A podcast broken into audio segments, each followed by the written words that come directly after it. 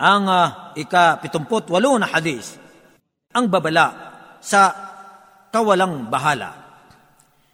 عن ابي هريره رضي الله عنه عن النبي صلى الله عليه وسلم انه قال لا يلدغ المؤمن من جحر واحد مرتين Si Abu Huraira, sumakanya nawa, ang kaluguran ng Allah ay nagulat.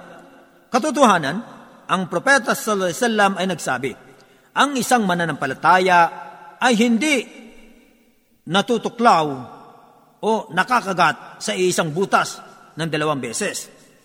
Isinalaysay ni Al-Bukhari, hadis bilang anim na libo at uh, isang daan at uh, tatlumput tatlo at ni Muslim hadis bilang anim na tatlo.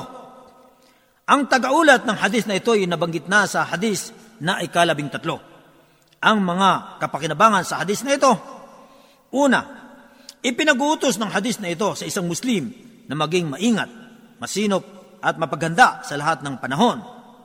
Hindi dapat nalilinlang ng dalawang beses sa isang pangyayari at umiwas sa pagiging pabaya at paulit-ulit na pagkakamali.